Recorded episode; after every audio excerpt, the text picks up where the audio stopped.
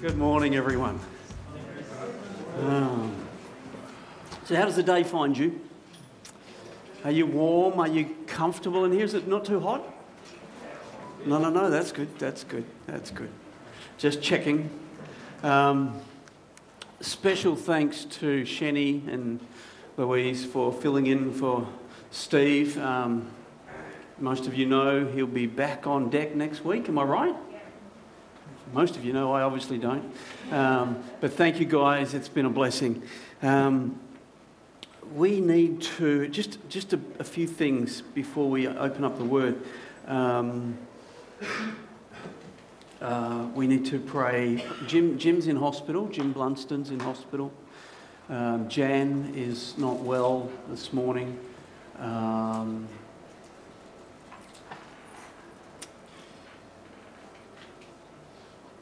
I'm just checking the brain, the memory bank.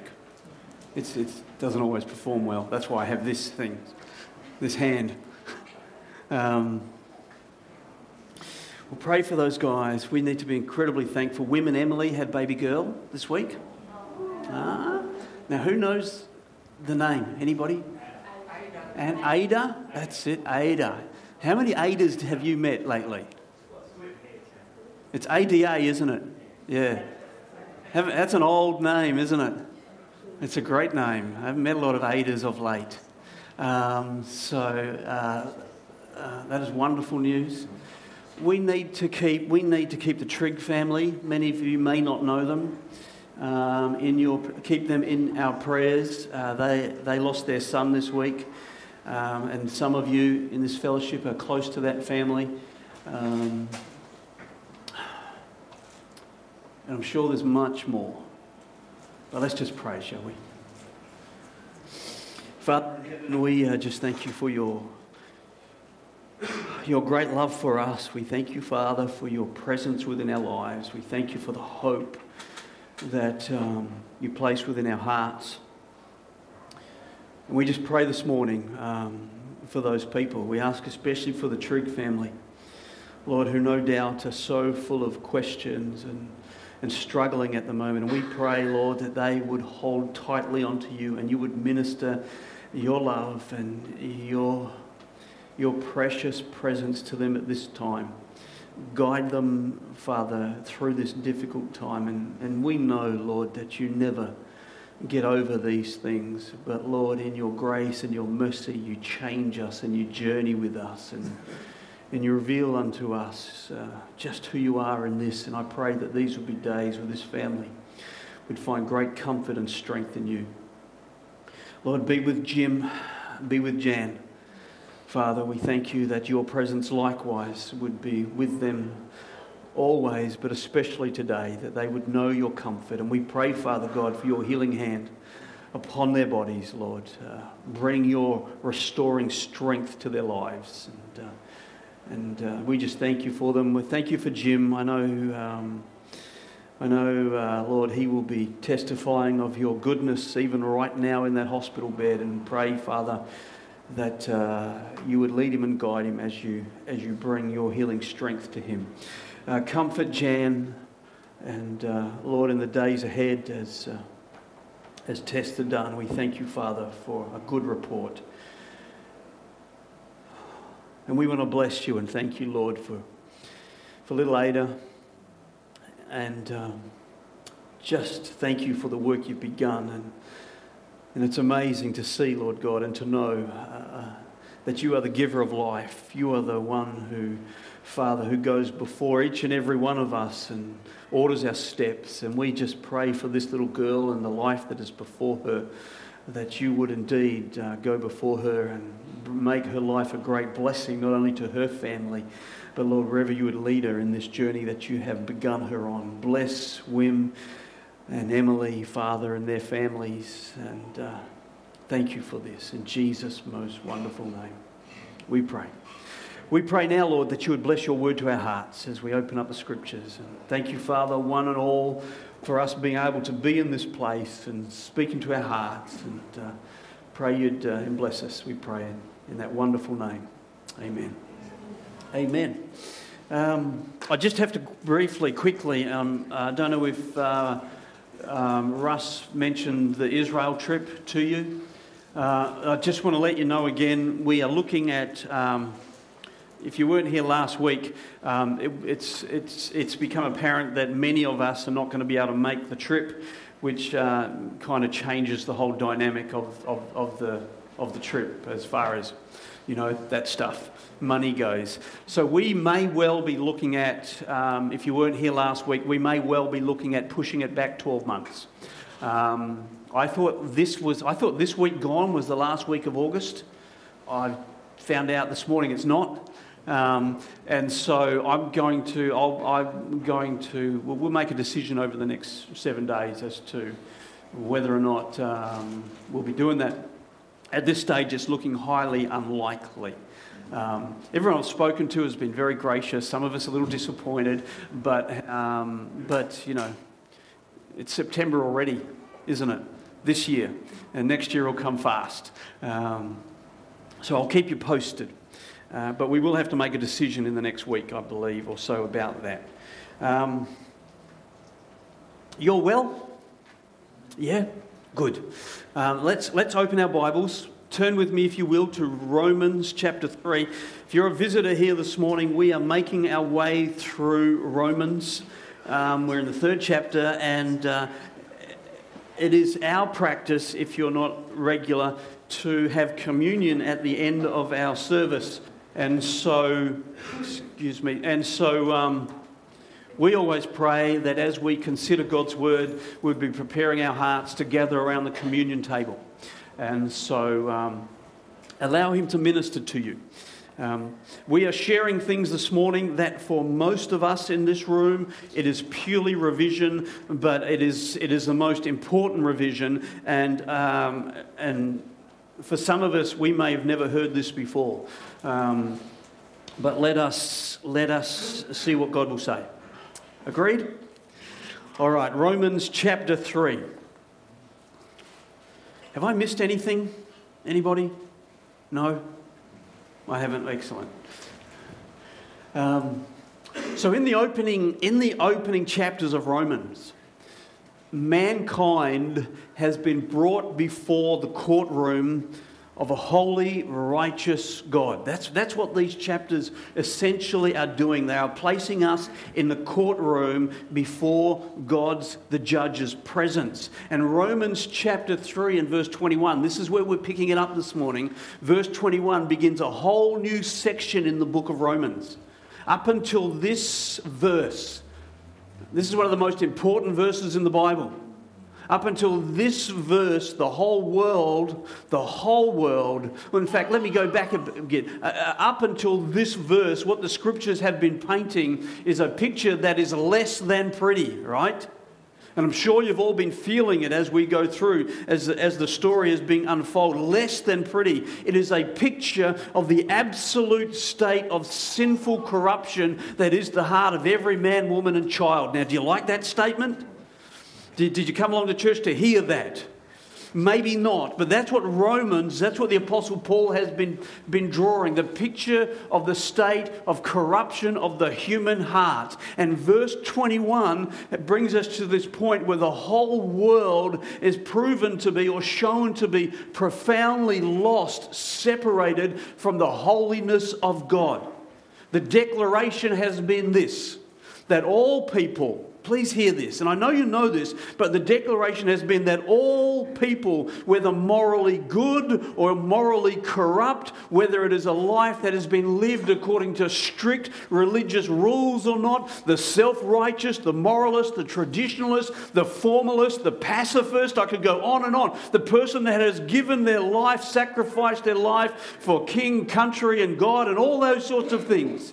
It doesn't matter, no matter what or who a person is, no matter what or let me say that again. No matter who or what a person has done or said, we are all equally condemned by our own sin. That's what Romans has proven. Sin, we know, separates us from God, who is absolutely holy, absolutely righteous, For sinful man, hear this statement. For sinful man can no more come or have a living, close relationship with God. Sinful man can no more come into the presence of God than he can stand on the surface of the sun and survive. We understand that, don't we? That's what Romans teaches us. And so, up until verse chapter 21 of, of, of, sorry, verse 21 of chapter, did I say that right? Verse 21 of chapter 3, all people are presented with a deadly dilemma. How can, here it is, here's the question How can people being profoundly corrupted ever hope to make or ever hope to have a right relationship with a holy God? How can people who are profoundly corrupted ever hope to be right in the sight of a holy God? That's the question of Romans chapter 3. Can you remember? Can you remember being a child and being caught red handed by your parents? Anybody? Well, you're all perfect little angels who never ever stepped out of line.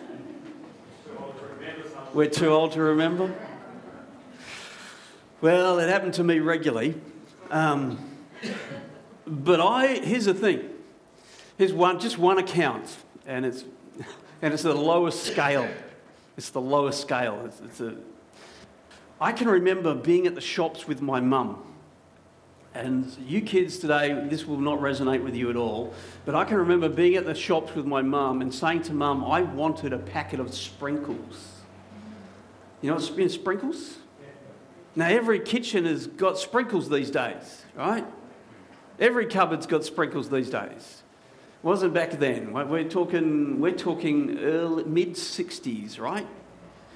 And I remember being at the shops wanting these sprinkles, and mum said no. Um, and then, you know what? I can remember mum walking down the aisle and, my, and me holding myself back and taking that little packet of sprinkles and slipping it into my pocket. Ah, dreadful kid I was, you know. I can remember that clear as day. And as soon as we got home, shops were around the corner from us. As soon as we got home, mum walked inside and I mysteriously disappeared up to the backyard and I hid behind the wood heap. Do you have wood heaps anymore? I hid behind the wood heap and started eating them as fast as I could. I can still remember the delight. I can still remember the excitement of ripping this packet open and just forcing these things into my face. They were all over my face. All over my face, right? And at that moment, I can still see it. I can see mum coming around the corner of the wood heap and catching me red handed in the act, right? And I can still see her, quite frankly. I can still see her looking down at me and very calmly, but also very clearly unhappy, and saying, Did you steal those? That's, all, that's where the story ends. That's all I can remember. I can remember my mum saying, Do you, Did you steal those? Well, what could I say? Here's the thing what, what could I say? There I was guilty with all the different coloured food dyes from all of those sprinkles spread all over my face. What could I say? I had nothing to defend myself with, could I? There's the dilemma. That's the dilemma for mankind. Apart from, this is what the Bible teaches us. Apart from Jesus Christ, the whole world is standing with nothing to say before a holy, righteous God. Nothing to say. Now, lest we become too discouraged at this point, and you thought, why have I come to this church this morning? Lest we become too discouraged this morning, we have come to this point here, and I've said it over and over again this most important verse. Verse 21 begins with, what does it say? It says, but now. But now. That but now turns the corner for mankind. That but now, as I said earlier, is probably two of the most important words that are written anywhere in the scriptures. But now. Read it with me, will you? But now the righteousness of God, apart from the law, is revealed, being witnessed by the law and the prophets.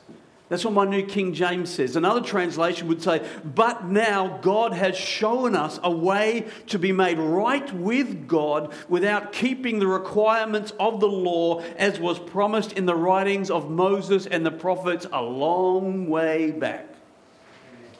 But now, but now, something crucial has changed in human history. The thing that none of us could do, the thing that none of us could live up to, is God's perfection. It says that perfection of God, did you notice in the verse, has now been manifested or has now been made known. It says apart from the law. In other words, what it's saying is to every single one of us in this room, it's saying there is a path there is a way to the righteousness of God which does not require me to keep the law myself perfectly all of the time. There is a way to God that does not require me practically to be perfect. It says, even, eh, this is it, even the righteousness, in that verse 22, even now, verse 22, even the righteousness of God through faith in Jesus Christ to all and on all who believe, it says, for there is no difference. So, but now the righteousness of God is available, it tells us, and it doesn't depend upon my efforts. It doesn't depend upon anybody's efforts. It cannot be earned by obedience. It can't be realized by your own morality. It can't be, it can't be experienced because of my church attendance. No, none of that. None of that. What does it say? It says, It is, verse 22 again, it is even, I want you to read these carefully. It is even the righteousness of God through faith in Jesus Christ and on all, notice who believe believe, for there is no difference. What's he saying? There is no difference.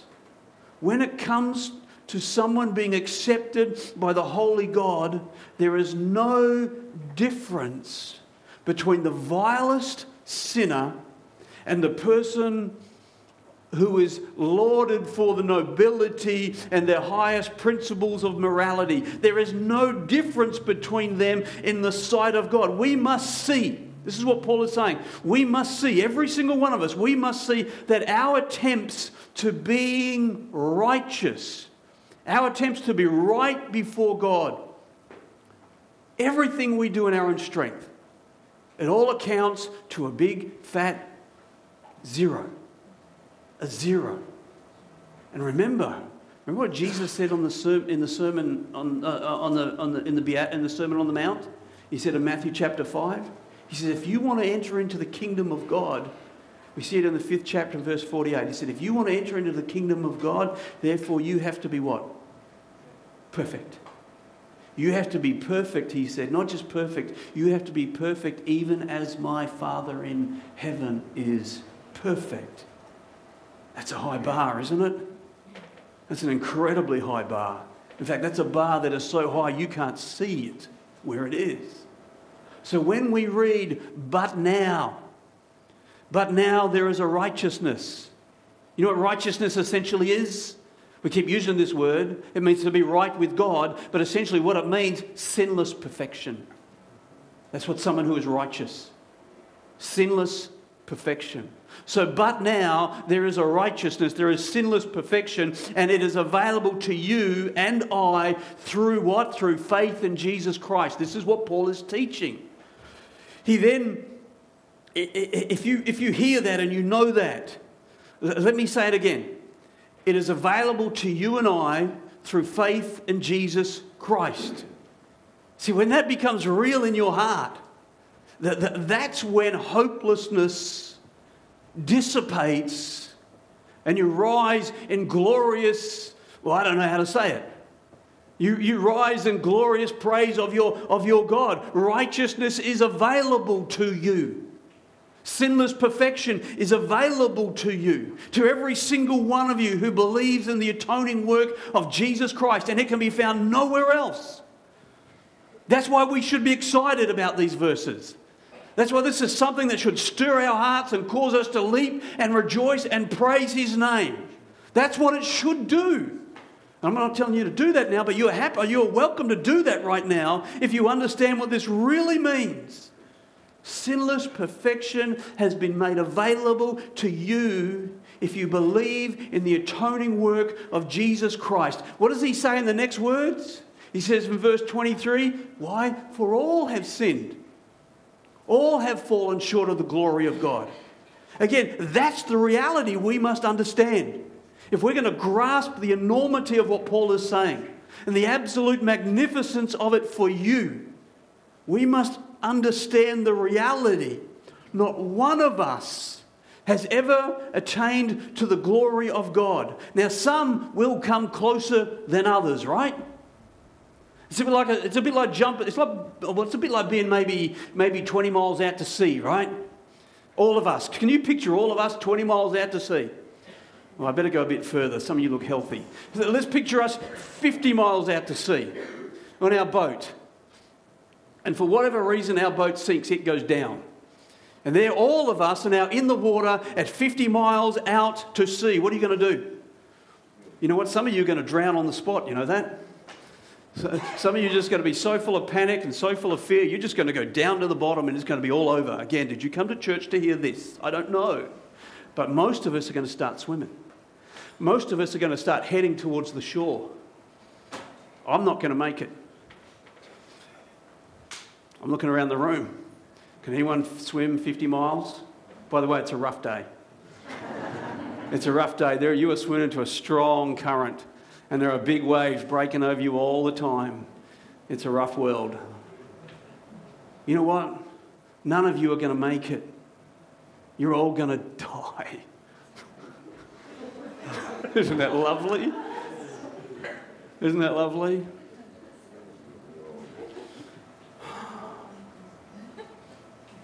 This is the thing. Some of us may be more righteous than others. Some of us may be doing many good, righteous things than others. But you know what? None of us is perfect. None of us is perfect. None of us are going to make it ourselves. None of us. For all, what does it say? Have sinned. All have fallen short of the glory of God. Again, can I say it? That's the reality that you must understand. None of us attain to the glory of God. Again, some come closer than others, but we all come a long way short. And hey, be honest. Let me ask you, ask you to be honest. Can anybody argue with that? Can any of you argue with that? I don't believe you can, because I know you can't. Has anyone lived a life of sinless perfection or even come close to it? Every single moment of every single day? Have you never had a thought that betrays you? or betrays the pure righteousness, the holiness of God who created you? No, no, none of us. Of course not.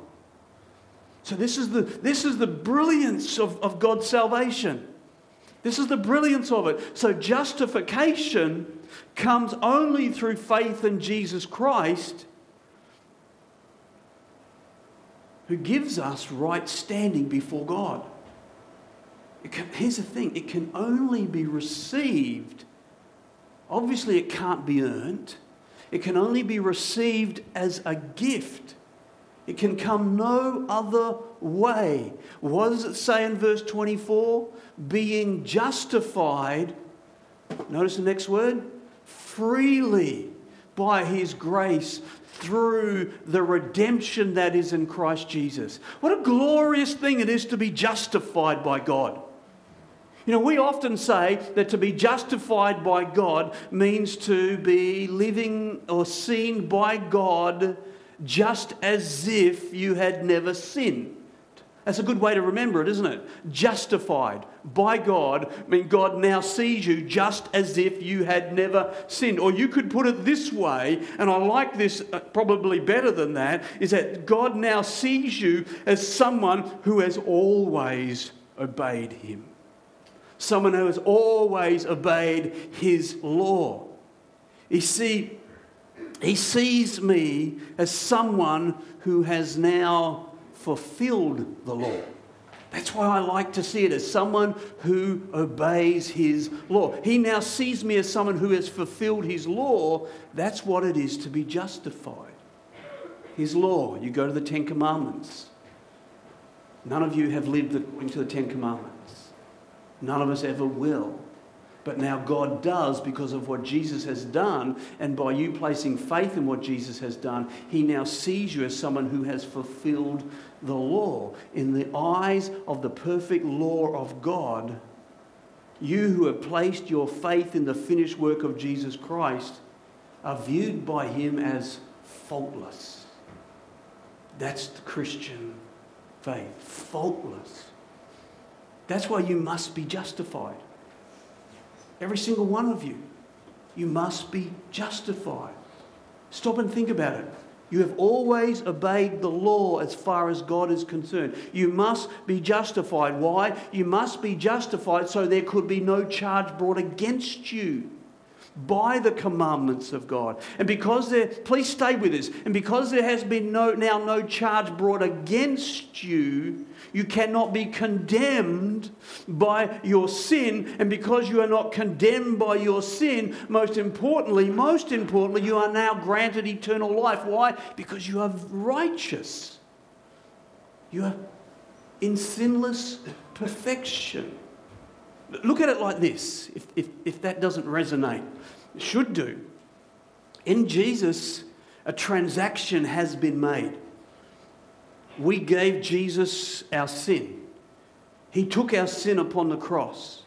And with that, Jesus took also law's sentence for sin, which is death. The soul that sins must die. That's what the Bible teaches us. Why must it die? Because it's separated from God. And because we trusted Jesus to do that for us, we are now viewed as righteous. That's the gospel message. That's the gospel message. His response to our faith is to give us his perfect record in obeying the law. He's the only one that's ever done it. And righteousness will always, according to the scriptures, be rewarded with eternal life. That's why Romans chapter 8 and verse 23 says, The wages of sin is death, but the gift of God is eternal life in Christ Jesus our Lord. Now, the most wonderful thing about God's justification is that it's free, isn't it, Christian? It's a free gift. So read with me verse 24 again. It says, But being justified freely by his grace, through the redemption that is in Christ Jesus. Verse 25, whom God set forth as a, here's a big word, as propitiation by his blood through faith to demonstrate his righteousness, because in his forbearance God has passed over the sins that were previously committed. I'm coming back to this. Yes, Jesus' justif- or God's justification is a free gift. It's given by God's grace, it says there in that verse, which means we don't can't earn it and we certainly don't deserve it. But it's a gift that was given at great cost to God. And the cost to God is expressed in that word propitiation. It's a word that carries the idea in the context that it's used here of propitiation means to satisfy God's holy law by meeting, by meeting the just requirements or just demands. And again, the demands of the law against sin, well, Ezekiel chapter 18 again tells us the soul that sins shall die. Now, here's the thing This, this may help us. Remember, remember, Romans is using the imagery here of us all sitting in a court or God's courtroom, right? So let's, let's try and see it from that perspective. God is the judge of the universe, is he not? Is he not? Yes, he is. And God is just, is he not? Is God just? Well, nobody wants an unjust judge, let me tell you that. Nobody does. So, for God to be just, he cannot overlook sin. He cannot merely disregard sin or, or, or, or, even forgive sin simply because he takes pity on someone or simply because he likes someone. See, you can imagine a judge operating that way, can you? You know, if a judge in our legal system was operating that way, um, imagine it. Imagine how chaotic things would be. Imagine who would be walking free on our streets today because the judge took a liking to someone and said, "Okay, you can just go. I think I think you probably you probably were didn't mean it, and you're probably an okay guy, so off you go." No, a judge can't do that. A God has to be just. A, a, a, sorry, a judge has to be ju- just. He must judge sin. There are consequences to it. No, this is what a judge does. A judge will render a decision based upon whether or not the prosecution has proven that person to be guilty, or the defense has proven that person to be innocent. And the sentence that the judge will then give is according to the predetermined law. Isn't that right? So the judge's only job, this is the imagery that's given to us here, the judge's only job is to be just and to render a decision based upon the evidence. Remember the little boy caught in the backyard with the sprinkles all over his face? That's the judge's only job. A judge cannot now show mercy just because he likes someone, right? If that happens, I'll say it again, then there will be no justice at all. No justice at all. Now, that's the imagery, so think about God. Can He be both just and merciful at the same time? We want Him to be just, don't we? We don't want murderers not being held account for it. We don't want Hitler going free, do we? Is anybody in this room that wants Hitler to be free? or spared the consequences of his action. No, no. We want God to be just. So, to be just, God, I'm going very slowly for a reason. To be just, God cannot overlook sin. He cannot merely forgive sin, I'll say it again, because he takes a liking to someone. His holiness, hear this, God's holiness requires that sin is judged and that the sinner is condemned. If he did not, guess what? God can't be holy.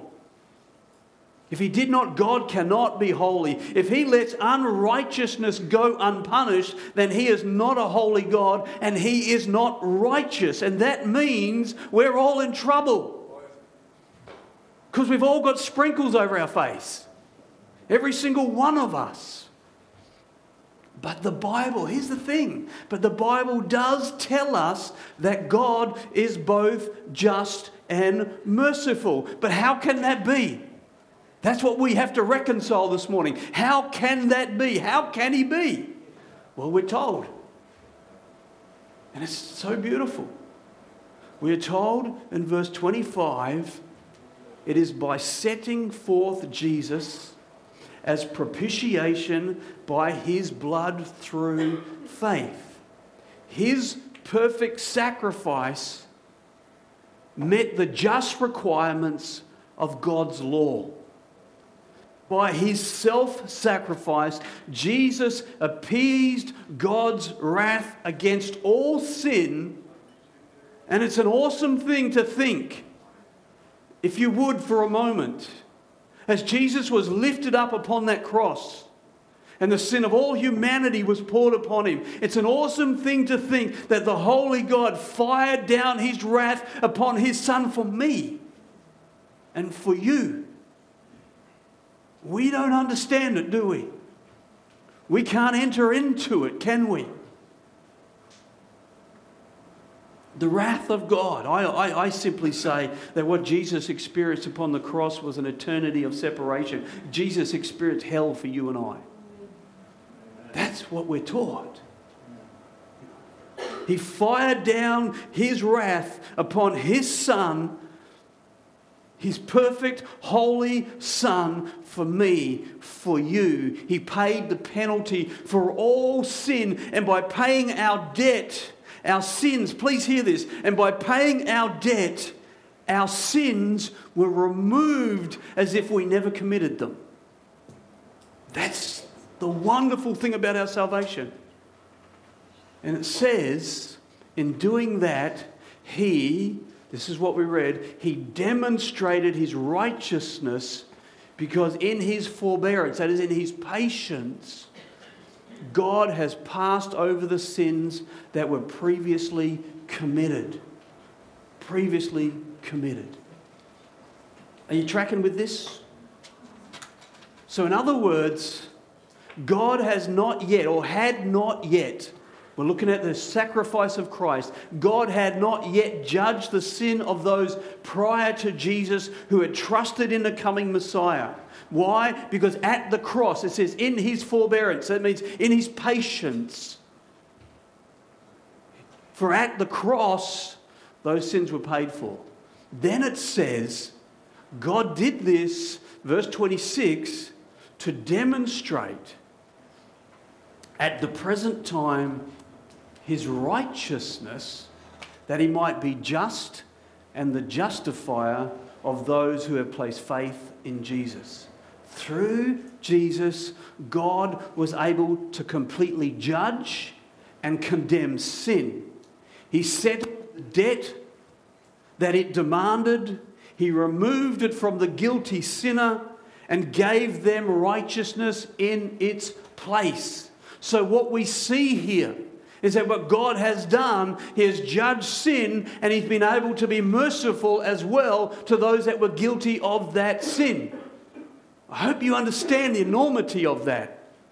Because if you don't, let me take you back to the courtroom.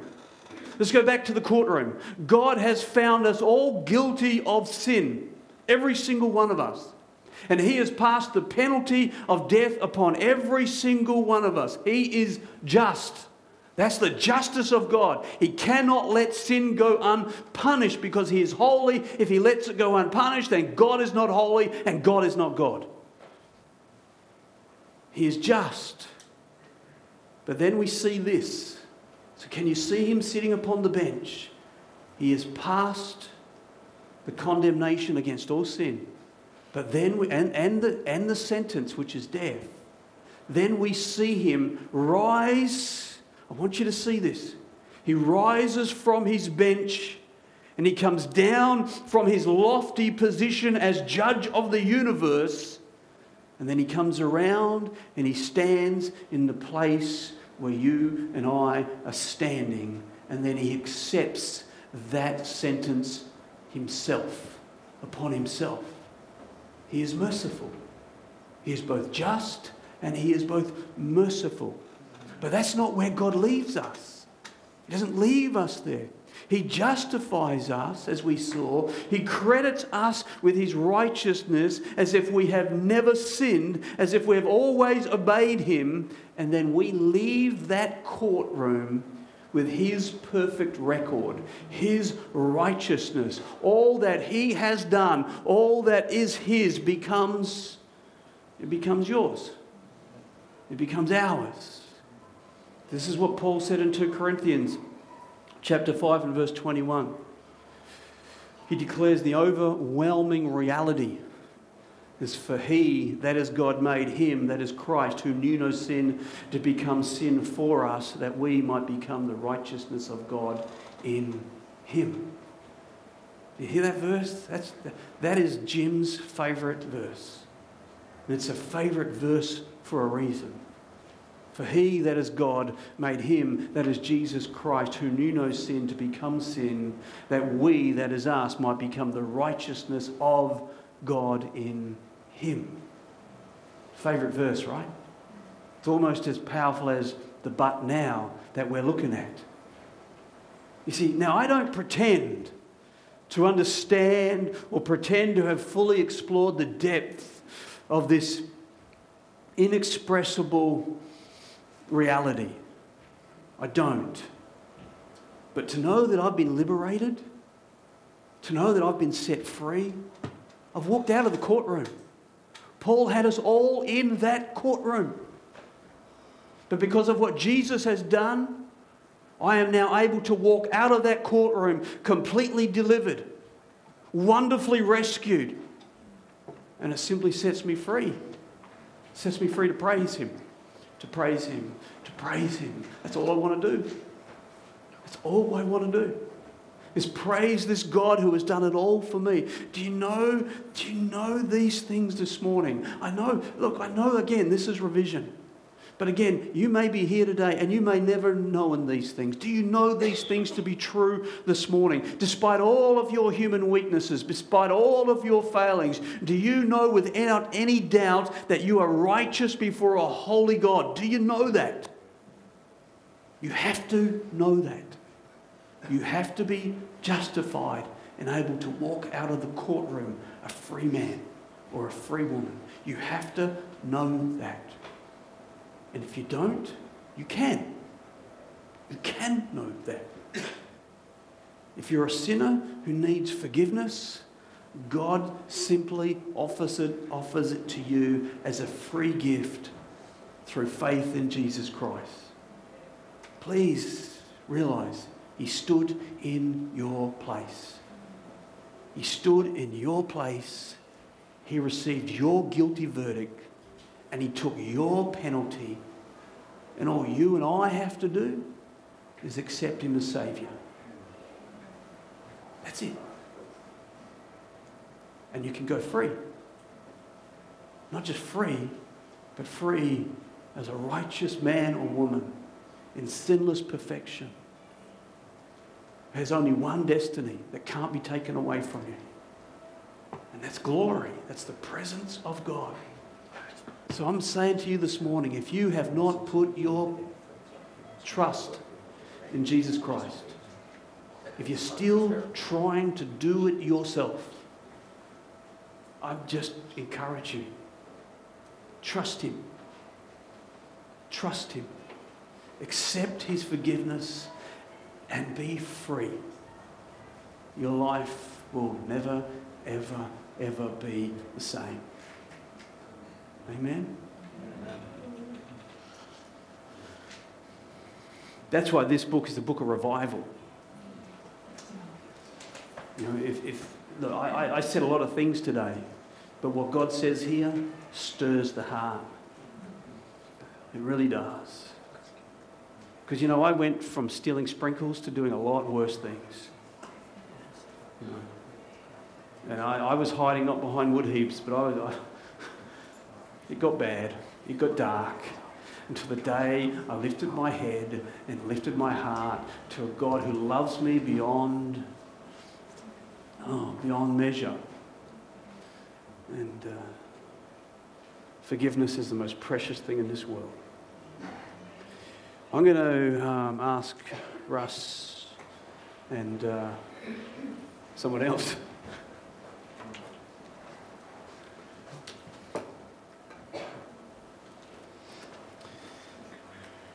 These emblems that are coming around to you now, okay, we know what they are, don't we? They're emblems. In and of themselves, they, they hold no mystical power. In and of themselves, they can't do anything. But what Jesus said on the last night that he was with his disciples, when he initiated the new covenant in his blood, when he told the disciples what was really happening. Can you imagine what that night was like? They had come to believe that he was the Messiah. And they had some thoughts about the Messiah that maybe weren't right.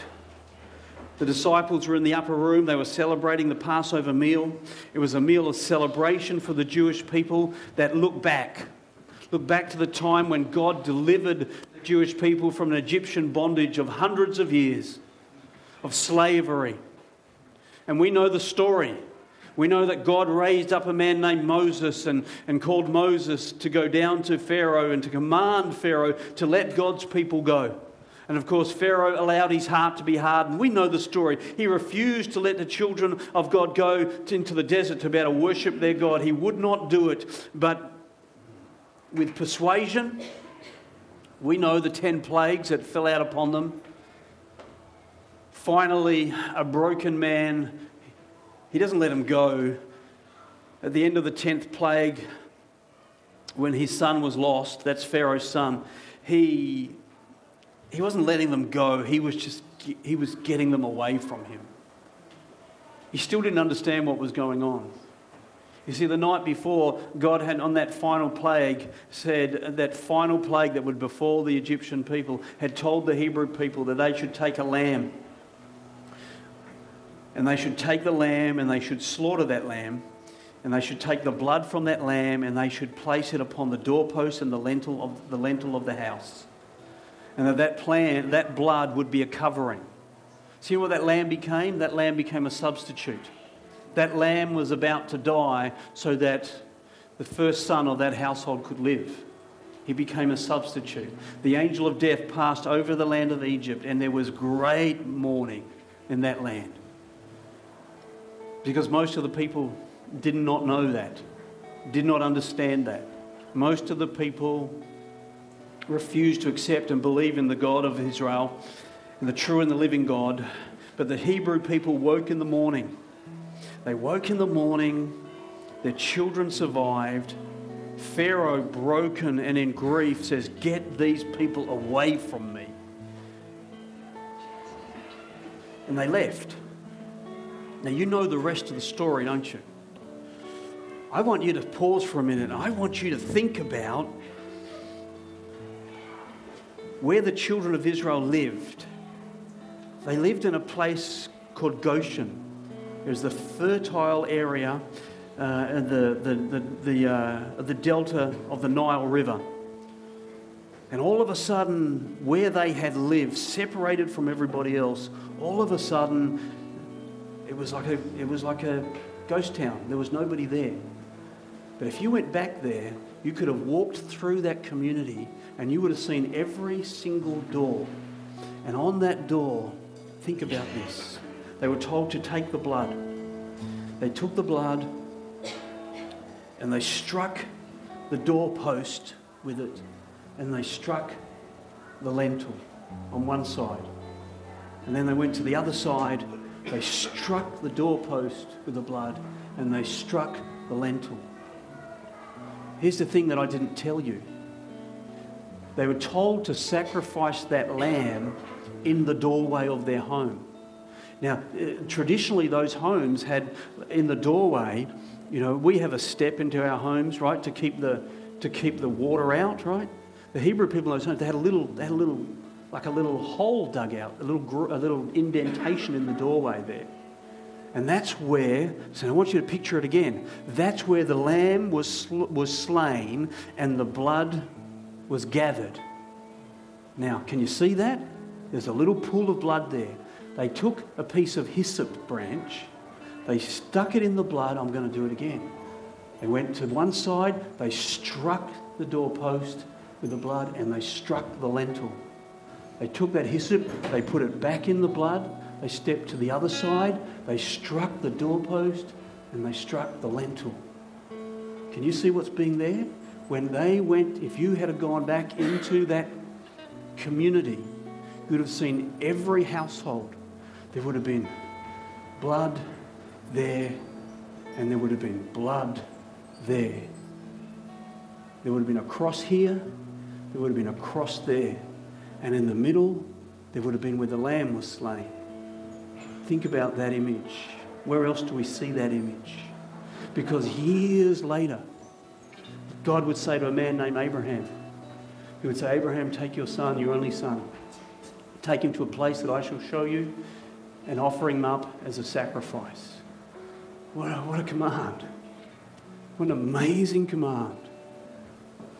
We don't know what happened in Abraham's heart. This is his only son, the son who he dearly loves more than anything, more than anything, more than life itself. And God, I can imagine that journey. Three days that journey took. I can imagine that journey as God took him to the place where he was to uh, sacrifice his son. I can imagine the struggle in Abraham's heart. I can imagine him asking God why. I can imagine him struggling with the reality of God's love and God's compassion and, and God's promise to keep him. And, and beyond that, the promise of God to make him a great nation through his son. This is my only son.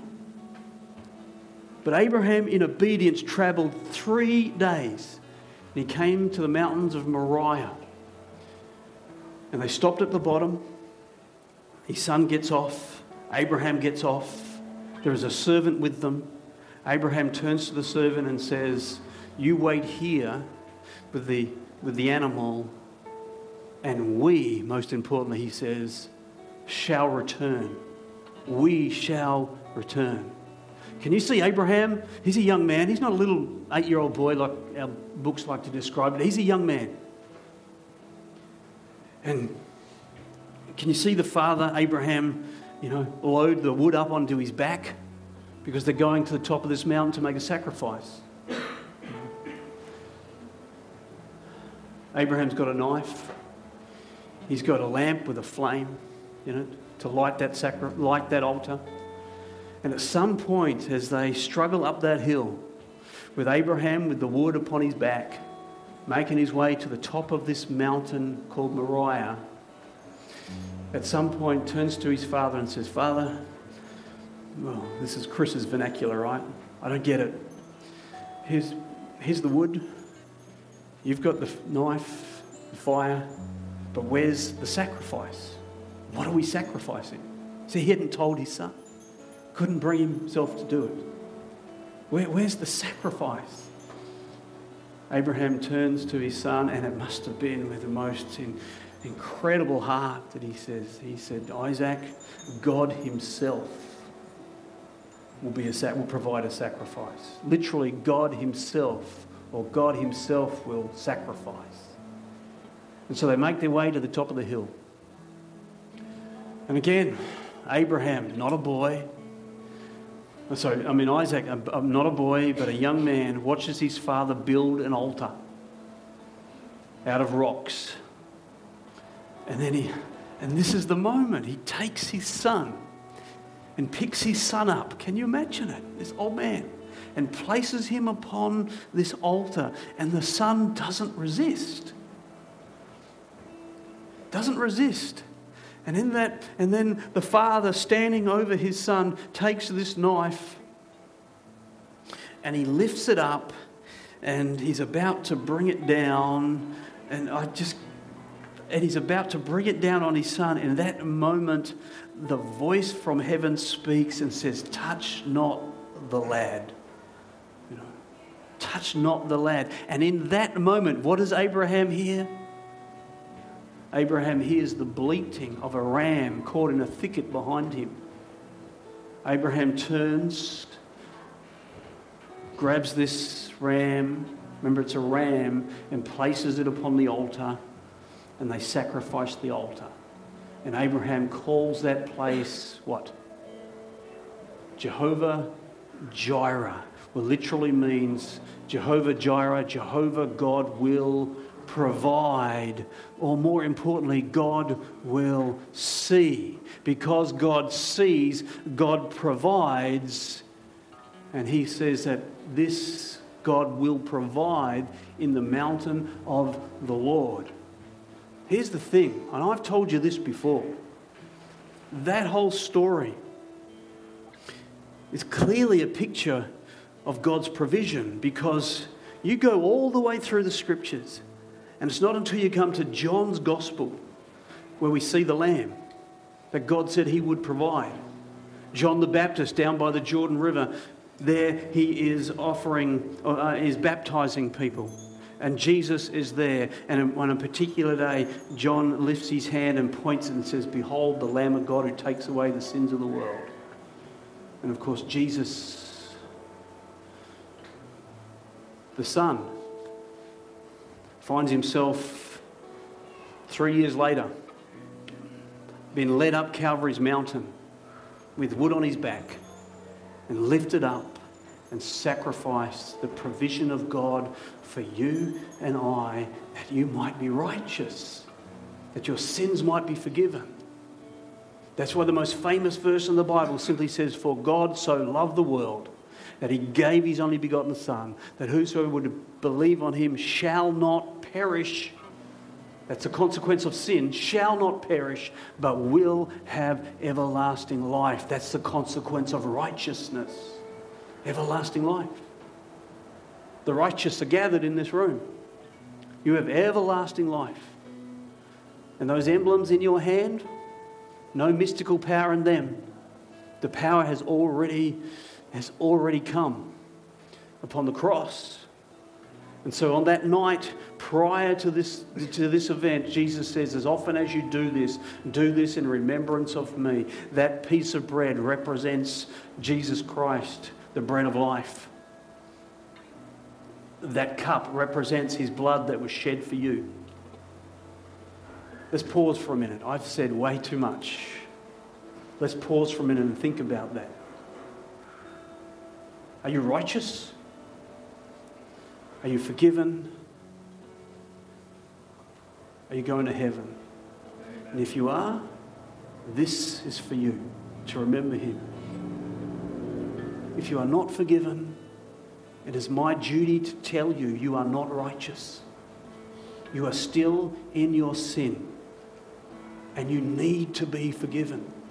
You need to be justified. You need to cry out to heaven and say, Lord God, forgive me of my sin. Be my Lord. It's that simple. And you will receive the free gift of God's righteousness. And then this cup becomes all about Christ for you. This bread becomes all about Christ for you. So we are simply going to pause for a moment as the, as the band leads us in worship. If you're a believer, take the cup.